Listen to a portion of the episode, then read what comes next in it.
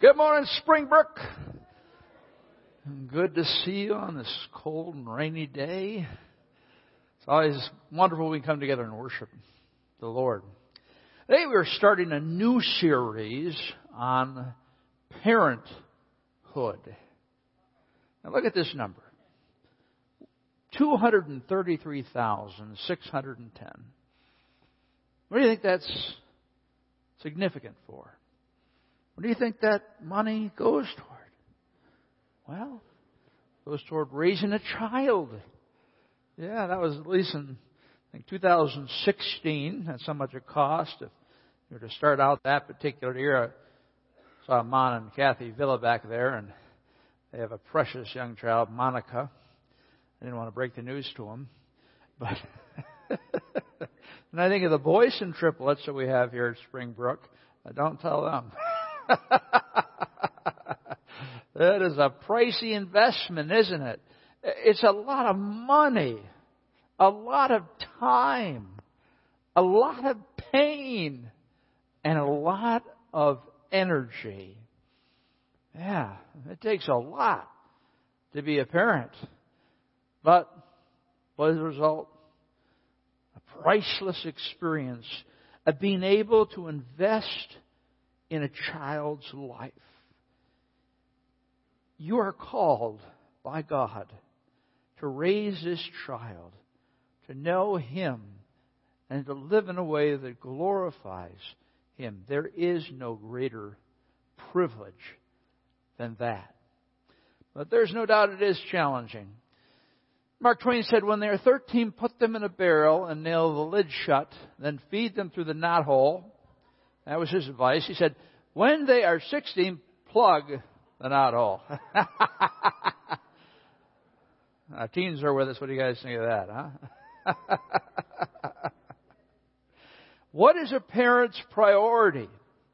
Well, a parent's priority is to gradually transfer a child's dependence away from the parents until their dependence rests solely on God. So you have a baby and you got to do everything for the kid. They do everything. And uh, but but again, over a period of 18, 20 years, your job is to transfer their dependence upon you as parents and to transfer it onto God. And many times that doesn't happen because in our culture, it's all about independence, right? It's all about what I can do, what I can do with my life, and things that I can accomplish. And uh, but that's not what God wants.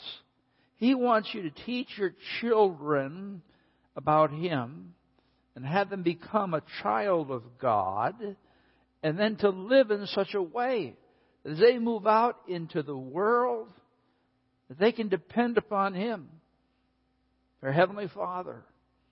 And that is so important these days as our culture continues uh, to again be far, far from what the Scripture says about sex. I mean, think about that. The messages that are sent. And that's why it's so important as we move into the future that we train our children to be godly. Let's talk about effective parenting. First of all, you have to love your God. Moses was speaking to the Israelites, and he repeats the law just before they go into the promised land, a very pagan land. I mean, they sacrifice children to God. I mean, yeah, you don't you, you don't want any part of them. He said, Hear, O Israel, the Lord our God, the Lord is one. In fact, that's called the Shema. Hear, O Israel, our, our Lord, our God, the Lord is one. So they would say that and pray that three times a day morning, noon, and evening. Now, why would God have them say that three different times? Because we all need to be constantly reminded there's a God who loves us, who wants to help us, and we should be dependent upon Him because it's the only way really you can live this life even going through trials and, and challenges. Deuteronomy 6 5 says, Love the Lord your God with all your heart and with all your soul and with all your strength. Wow. It doesn't say love the Lord your God the best you can. But love the Lord your God at least 50%. No, it says love the Lord your God with all your heart and with all your soul and with all your strength. Love God with everything that you've got. So the question is, how much do we love God? Well, let's just take this past week. How much time did you spend nurturing a relationship with Jesus Christ? Think about it. Bible memory, Bible study, prayer. Did you talk with God this week? I'm sure in this crowd there's some people that didn't even talk to God this week. Well, if you didn't even talk to God, it shows that you don't really love Him as much as you should. Because He wants us to live in dependence upon Him, to call out to Him, to trust in Him for the supernatural in our lives. And so you can just take a week or a month and say, okay, this is how much time I spent, you know, my personal uh, walk with God. This is how much time I spent with the disciple making family at Springbrook. And, uh, yeah, it gives a little bit of taste of it. And it really is challenging. It really is challenging. I mean, you have a child, a beautiful child, and you're listening to the culture and what your peers are saying. The first thing is, you're going to need a whole lot of money. I can remember doing the finances and uh, diaper and formula. that hurts, right? And you get an idea, oh wow, this kid's going to cost a lot of money. And they do. So we need to continue to help them to understand who God is and so the challenge is, is that we, you know, we build our careers because we say, okay, I've got to really do well in my career so we can have enough money to give our child all the opportunities they have, save for college, all that kind of thing. So you, you go out there and you build your career when really it's kind of selfish. You want to build your career. you also want to provide for your kids. And then all these opportunities come up in life all these activities that your kids can be involved in.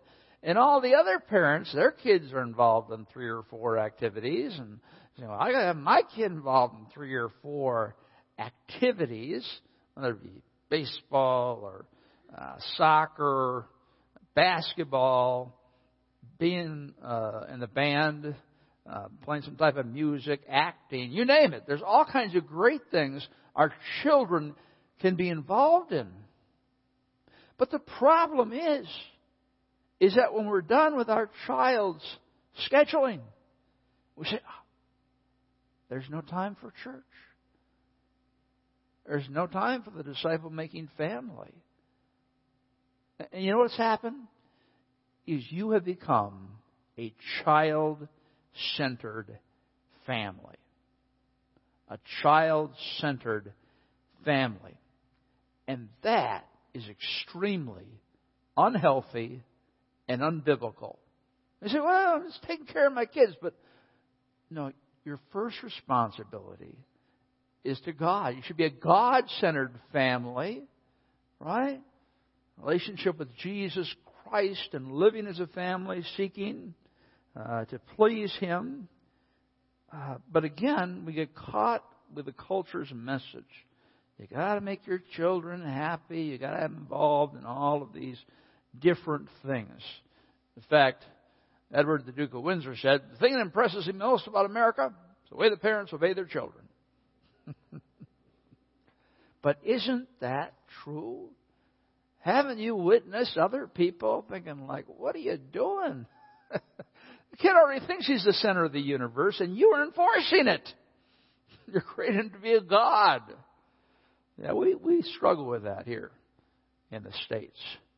Eh, but the thing is, you do all those other things, but you have no time for disciple making uh, gatherings with kids their own age, and Awana, and Thrive, and Jam, junior high and senior high, and being here at church every Sunday, making that a priority. I mean, of course, you know, some, some people say, well, my kids don't want to come.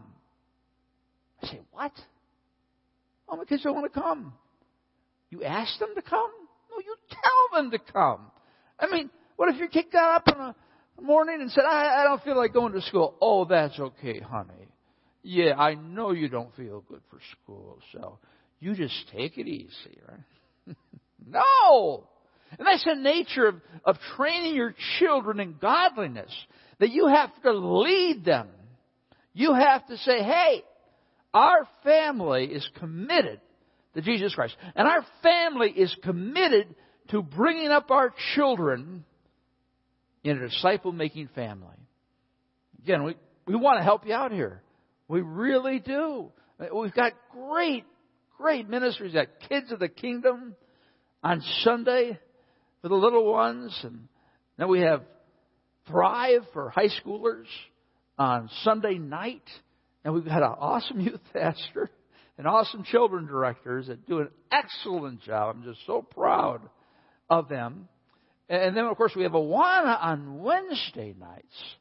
All right, Awana on Wednesday nights. A great way to train your children in godliness. But what we have seen over the years is they're too busy, they can't come, they can't make it that night, and parents are not putting the priority on discipling their kids. If you're going to train your kids, yeah, it's going to hurt. You're going to go sometimes where you don't want to go, but you're going to go. Church is even more important than school. Is that true in your family? Is church more important than school? It should be. I think Parents in this area put so much stress on their children uh, with academics. I've heard all kinds of stories. Why? Why are you so committed to, to have them succeed academically and do their homework and do their best? And sometimes parents pressure their children more than they should. And the children are just trying to keep up. What if what if your main intent was not that your kid would get a scholarship to some school or that they would be the best uh, or you think they're actually going to make it into whatever the major leagues or the NFL? a lot of people, parents believe this. Okay, hey, the odds are not good. All right, the odds are not good for it to happen. At the same time, they can enjoy sports. The thing is, is you say, okay, I as a parent, the main thing that God wants me to do is train my child in godliness. Train my child in godliness. So that will be the number one thing I'll do. And if our church offers something for our children, we'll make Wednesday nights. Oh, but practice, we'll get this team, that activity. No. No. This is a, a group you need to be part of. Other kids who are loving and serving God and fantastic volunteer leaders who are loving the kids and it's just wonderful because they're surrounded by Christian adults and they see what a Christian should look like and experience that relationship and then high school, you know, thrive on, on Sunday nights. Well, that's so important for kids at that age. I mean, it just gets more and more complicated to raise a child in a godly way. And uh, Matt Johnson, uh, our youth pastor, uh, again, he and Jessica and others who are involved, they're, they're doing a great job like my youth pastor when I was growing up. Uh, we were very privileged to have them as well as uh, our children uh, directors uh, doing their work in order to build up your children. And then we have our junior high on Thursday night. Now, when Lori and I, you know, became parents, those were those were just uh, they were non-negotiable. Okay? Even when our kids didn't want to go, and many times they didn't want to go, we said, I'm sorry, you're going, just like you go to school. It's part of our life. I mean, training is hard, isn't it? Many of you have trained in many different areas of your life and you've built up an expertise and a skill. And you should be proud of that, that God blessed you in that way. But we need to understand that God is the one who is at the center of our lives. And a study done about moms and dads and if their kids will continue in the church when they're adults. If mom and dad went to church, 72% of the kids will as adults. If mom only went to church, 15% of the kids will as adults. If dad only went to church, 55% of the kids will as adults. If neither mom nor dad, 6% of kids will as adults. That interesting? What does that say about a father's leadership? Well, kids are heavily influenced by their father in many areas, and especially in the area of faith.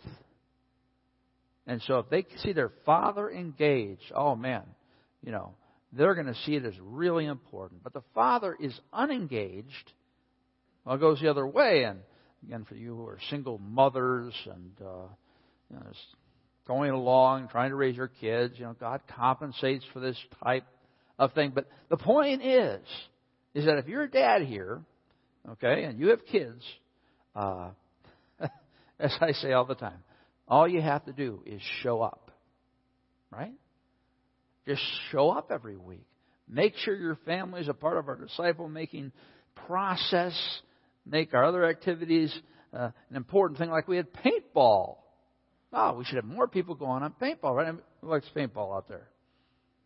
Now you have to wait till next year, but so yeah, we need to lead our kids, men. And t- many times men feel inferior when it comes to spiritual things. Uh, usually the woman leads the way. And, and men, you just need to humbly come.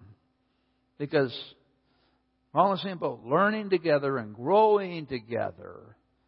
And I tell you what, making sure your family is in church every Sunday will will just transform your kids. It will.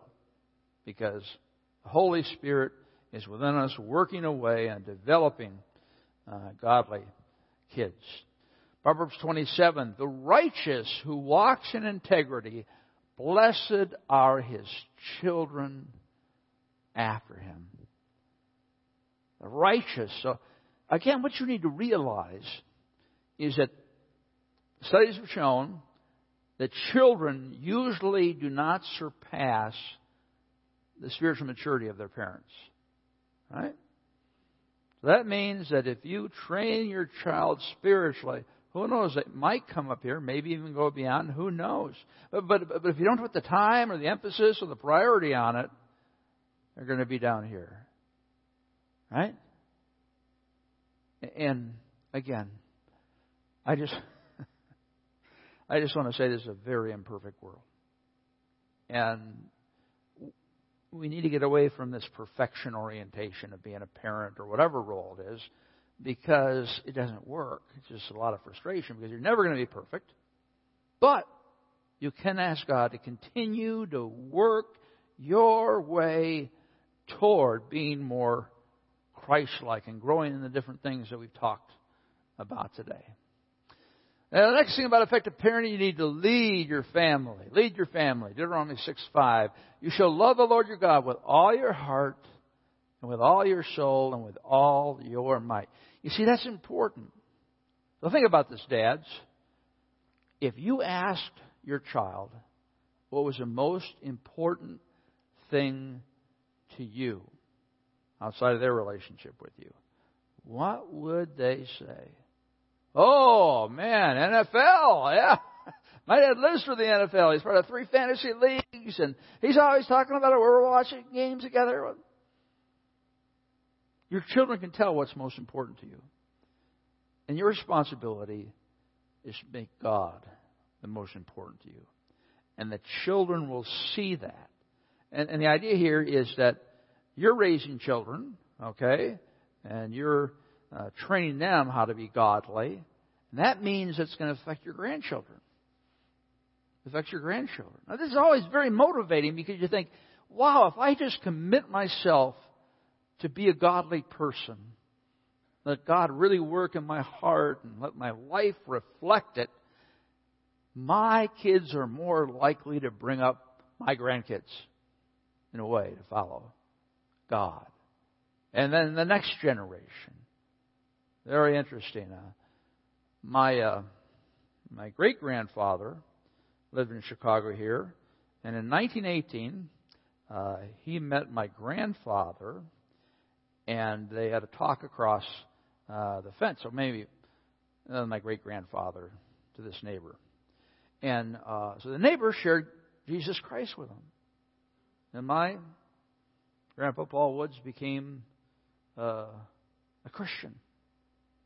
And everything that's happened in the Harrison family has been deeply impacted by that one conversation. I my, myself and my two brothers are in ministry. Not that that's, I mean, that's just one thing God calls you a two. But, uh, you know, I've seen it. And I think my, I'm just really passionate about this. Know, I'm not saying you're not coming to church enough or anything like that. I see us going into the future with unbelievable changes and values in our culture and it becoming more difficult to live the Christian life really even to the point of persecution. I mean, significant persecution. I don't know, the next 70 years. I mean, look how far we've come in just 20 years in regards to some of the changes that have gone on. And I, if I could talk with you each individually, I just say, oh, please, please invest in your kids, train them in godliness. You walk with God because your life will be better, their life will be better, and they'll be connected who to the Creator, the one who made them. So it's just a personal thing. It's kind of like, please don't get into the habit of coming to church twice a month because your need, your kids need to come every week. And and again, I mean, some parents throughout the years, you know, I mean, when you get into some of these leagues, man, you obey what they say, right? You got to be in this practice. You're not in this practice, you can't play. Oh, oh, okay, well, we'll be in this practice. We'll be over here. Yeah, they will do anything the coach says. Why? Is the coach God? Well, no, look what God has to say to you. He says, train your children in godliness. And we should respond in the same way. We need to do it. We need to be here. We need to train our children throughout the week. And, uh, yeah, it's just really important to me. I just, the trends in the evangelical church are very disturbing in terms of church engagement, and uh, we all need to grow in that. Deuteronomy 6 6. These commandments that I give you today are to be upon your hearts. Now, we get a lot of head knowledge, right, about the commands in the Bible. But God wants it to be heart knowledge, to move the greatest distance, 18 inches, to your heart. I mean, to really own this like you own other things in your life.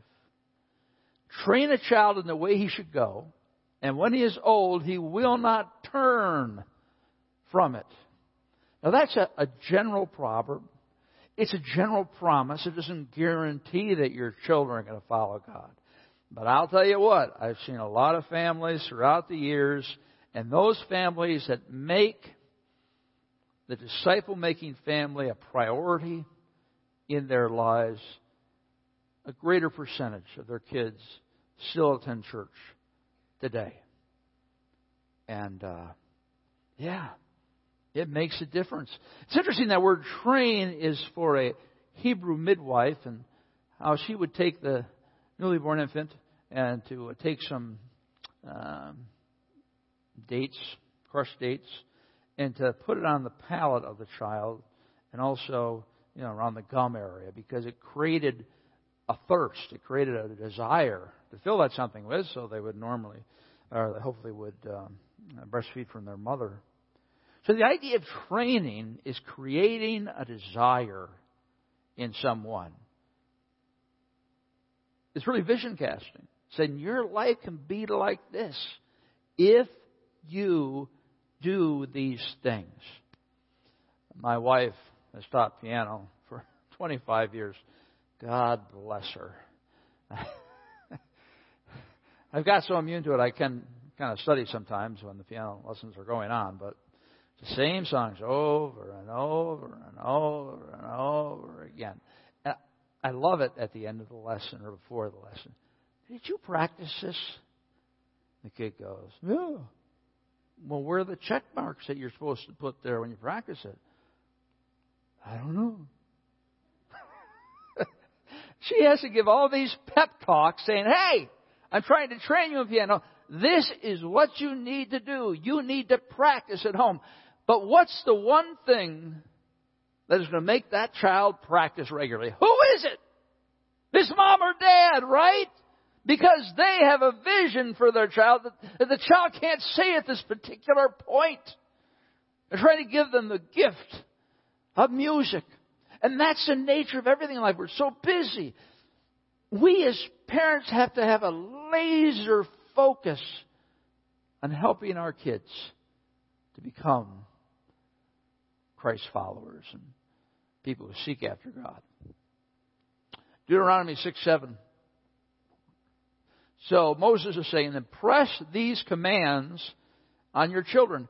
Talk about them. Really, when you think about uh, training your children in godliness, you can do it every day. Every day. Right? There's all kinds of situations that come up. In fact, I think one of the easiest things you can do is if a child or a teenager comes to you with a problem, you say, hey, let's pray about this. And every time you pray with that child, I don't want any prayer. I'll pray for you anyway. Right? And you just keep reminding them, hey, God is, when you encounter a challenge, you go immediately to God. That's the best move you can make. And that's what we do here in the Harrison family, or your family. You teach them that God is really, really important. For those teachable moments that come up when a child is struggling with, with something. And boy, I tell you, they are open and impressionable. And that word impress, it means to deeply imprint something, uh, to penetrate something, to make something sharp. Right? Sharp kids spiritually when you sit at home. Dinner devotions now. Years past, uh, a lot of families who were disciple making families, they would have devotions uh, after the meal at night. Uh, and I would really encourage you to do that. Uh, there's a great uh, grade school devotional called called uh, Keys for Kids. KeysForKids.com, and I tell you what, it's great material. I'd recommend it to anyone, and they'll email it to you and but that's something to get started with in terms of spending time. Because again, your major responsibility is to disciple a child of God once they make that decision. That's your most important responsibility as a parent. To make sure that that child learns from the Word, that that child learns to live as a Christian, that that child realizes the supernatural power that they can experience when they're experiencing difficulties. And when you walk along the road, now this is like when you're driving, some walk, but yeah. So I, you know, when, when my kids came out and everybody wanted to be in the front seat, I called, I called. I said, okay, if you're going to be in the front seat, you got to talk to me. really? Yes.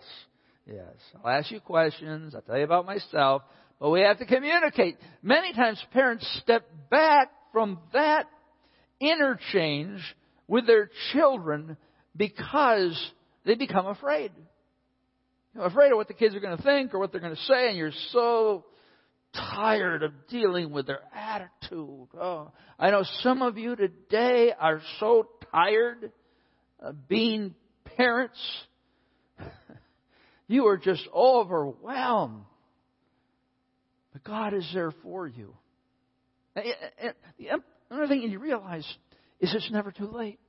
And sometimes people will sit there and mess, oh, we didn't do that with our kids. We didn't do that with our kids. Well, Now is the time to start. As I, uh, my kids are older now, I've realized, which I already knew, that you're always a parent.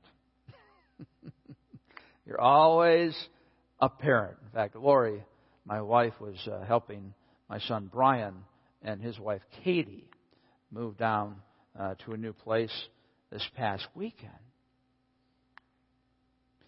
I don't know what your relationship was like with your parents. Obviously, it's across the board some very, very sad stories. God bless me with a great relationship with my parents. I know that's a gift. And my mom died in 2003. and My dad died in 2013. And after they died, I felt lost. I felt lost. I could always call my mom and dad. I could always call them, but I couldn't call them anymore. Being a parent is so important in a child's life. And it goes for the extent of the parent's life. Yeah. It's so important appreciate your parents when you have them around. The whole role of grandparents, we could do another message on that. Uh, but that's a significant role. And because of our, we move around so much, many times we're not by grandparents. But if you can't get by grandparents, that's a wise spiritual thing to do. And when you lie down, unless you love when you lie down with your kids, because you've got their attention, they want to stay up. And the only way they can stay up is talk with you. so they'll be talkative, hopefully, right? I just love laying there, hugging them, loving on them, and uh, praying together. What a beautiful time to, to form a child's spiritual life. And when you get up, yeah, you pray all the day. You teach children that prayer is not some memorized thing that they've got to do uh, to get good points with God. No, you teach them it's a relationship. And you talk to God just like you would talk to them. And there's so many adults who have great fear of praying out loud. And I know that's very common. People don't want to speak out loud, especially in a language they don't know. but there's no prayer language, right? So you should be praying with your children just like everyday conversation because you're you're teaching them who God is. You are an example of who God is. And therefore, you need to be attentive in that way. There's so many things you can train your children in to manage God's money. Yep. You start out and say, listen, this stuff isn't yours. You've just been given it to a certain, given to, for, to, to trust you uh, to spend on behalf of God. So first of all, you're going to acknowledge that God is number one in your life, and Great place to start is the tithe of your income. 10% of your income. 10% of your allowance. just remember when we talked to the boys about that in the past days. Huh? What? Really? But I was just amazed how they picked that up because we taught it to them. And I, I give so much credit to my wife, uh, Lori. Uh, boy, I tell you, what a great mother. What a great spiritual trainer. She gets much more um, yeah, she did a lot more than I did. Uh, they're both very important. To carefully select friends. Oh, yeah, you want to do that. You want to watch out. They get wrong. That was always my fear that my kids would get involved in the wrong group that would influence them in a negative way. That's the Bible says. You got to be careful who you hang around with. So we'd have the kids over to our house and we get to know them. And sometimes we said, I don't think you'll be seeing Jimmy anymore. because you know the kid is a bad influence, right? He's on the web going every way and else in his language and his values. Again, God loves Jimmy, but Jimmy doesn't have to be a part of our life right now because I'm training you in discipleship to watch their words. Oh, mercy. Now, this is where they copy you. what you say, right? So again, you need to be pure in that area of your life. To be responsible. Well, that's a lot of parenting, right? You're teaching them how to move into adult life with the, with the responsibilities that are there and also uh, with, uh, with the privileges there are. To guard their minds. This is really a significant issue, as you know, with pornography and the internet. Uh, it's just out of control. I mean, just think of yourself as a 15 year old boy and you have that kind of access. Yeah. It's a really a problem. And I, I tell you what, as my kids grew up, because it's tempting, any kid. And, and so I would try to find the best software that would monitor it. And, and you know, Google Images is where you have problems, if you want to know. Because you get to that and get anywhere. But I heard a, one guy mentioned there was something made, I believe by Walt Disney, that you can put on your router and it controls everything that flows through. So if you're looking for that, it's the Disney thing. Just put that on your search web browser. Uh, to be generous, to fear God, to fear God. I want to thank you all. Thank you. Thank you, Miss Anita back there. She had all my three boys go through her class. Thank you, Anita. Uh, yeah, three boys, Brian, Wesley, and Tommy. And I believe they're 26, 24, and 22. And each one of them are in church today. I know that for sure. Some engage more than others. But I mean, again, think of uh, Brian and Wesley with their wives. They really are engaged in a church. Now, I'm not doing this to brag in any way. It's only by the grace of God. But I'll tell you what. Lori and I followed these commands through the power of God, and we trained our children in godliness, and we see the difference today. Again, they're growing. They're not perfect. Perfect. No, no perfection needed here. The idea is, is they're going in the right direction. And I think about my kids' marriages. So, what's going to be most impacting on my kids' marriages? That they were a great uh, student or a great whatever, or that we took time to build character into our children. God's character in our children. And again, that's what we're here for as a disciple making family. Uh, when we uh, started the church, uh, let's see, Brian was five, and I think Wesley was two or three, and Tommy was born the year before we started the church. And we couldn't have done it without you. Hey, I'm a pastor. I can take care of my kids. I'll just, I'll just discipleship at home. They don't need any help. That's what the disciple making family is all about. It's to help you raise your children. Come on to Awana and, and those high school groups and, and just in general relationships. It's funny how each of our kids have built relationships with people. We're still attending this church you know, that have really been special in their lives and has give them an example of what it means to walk with God.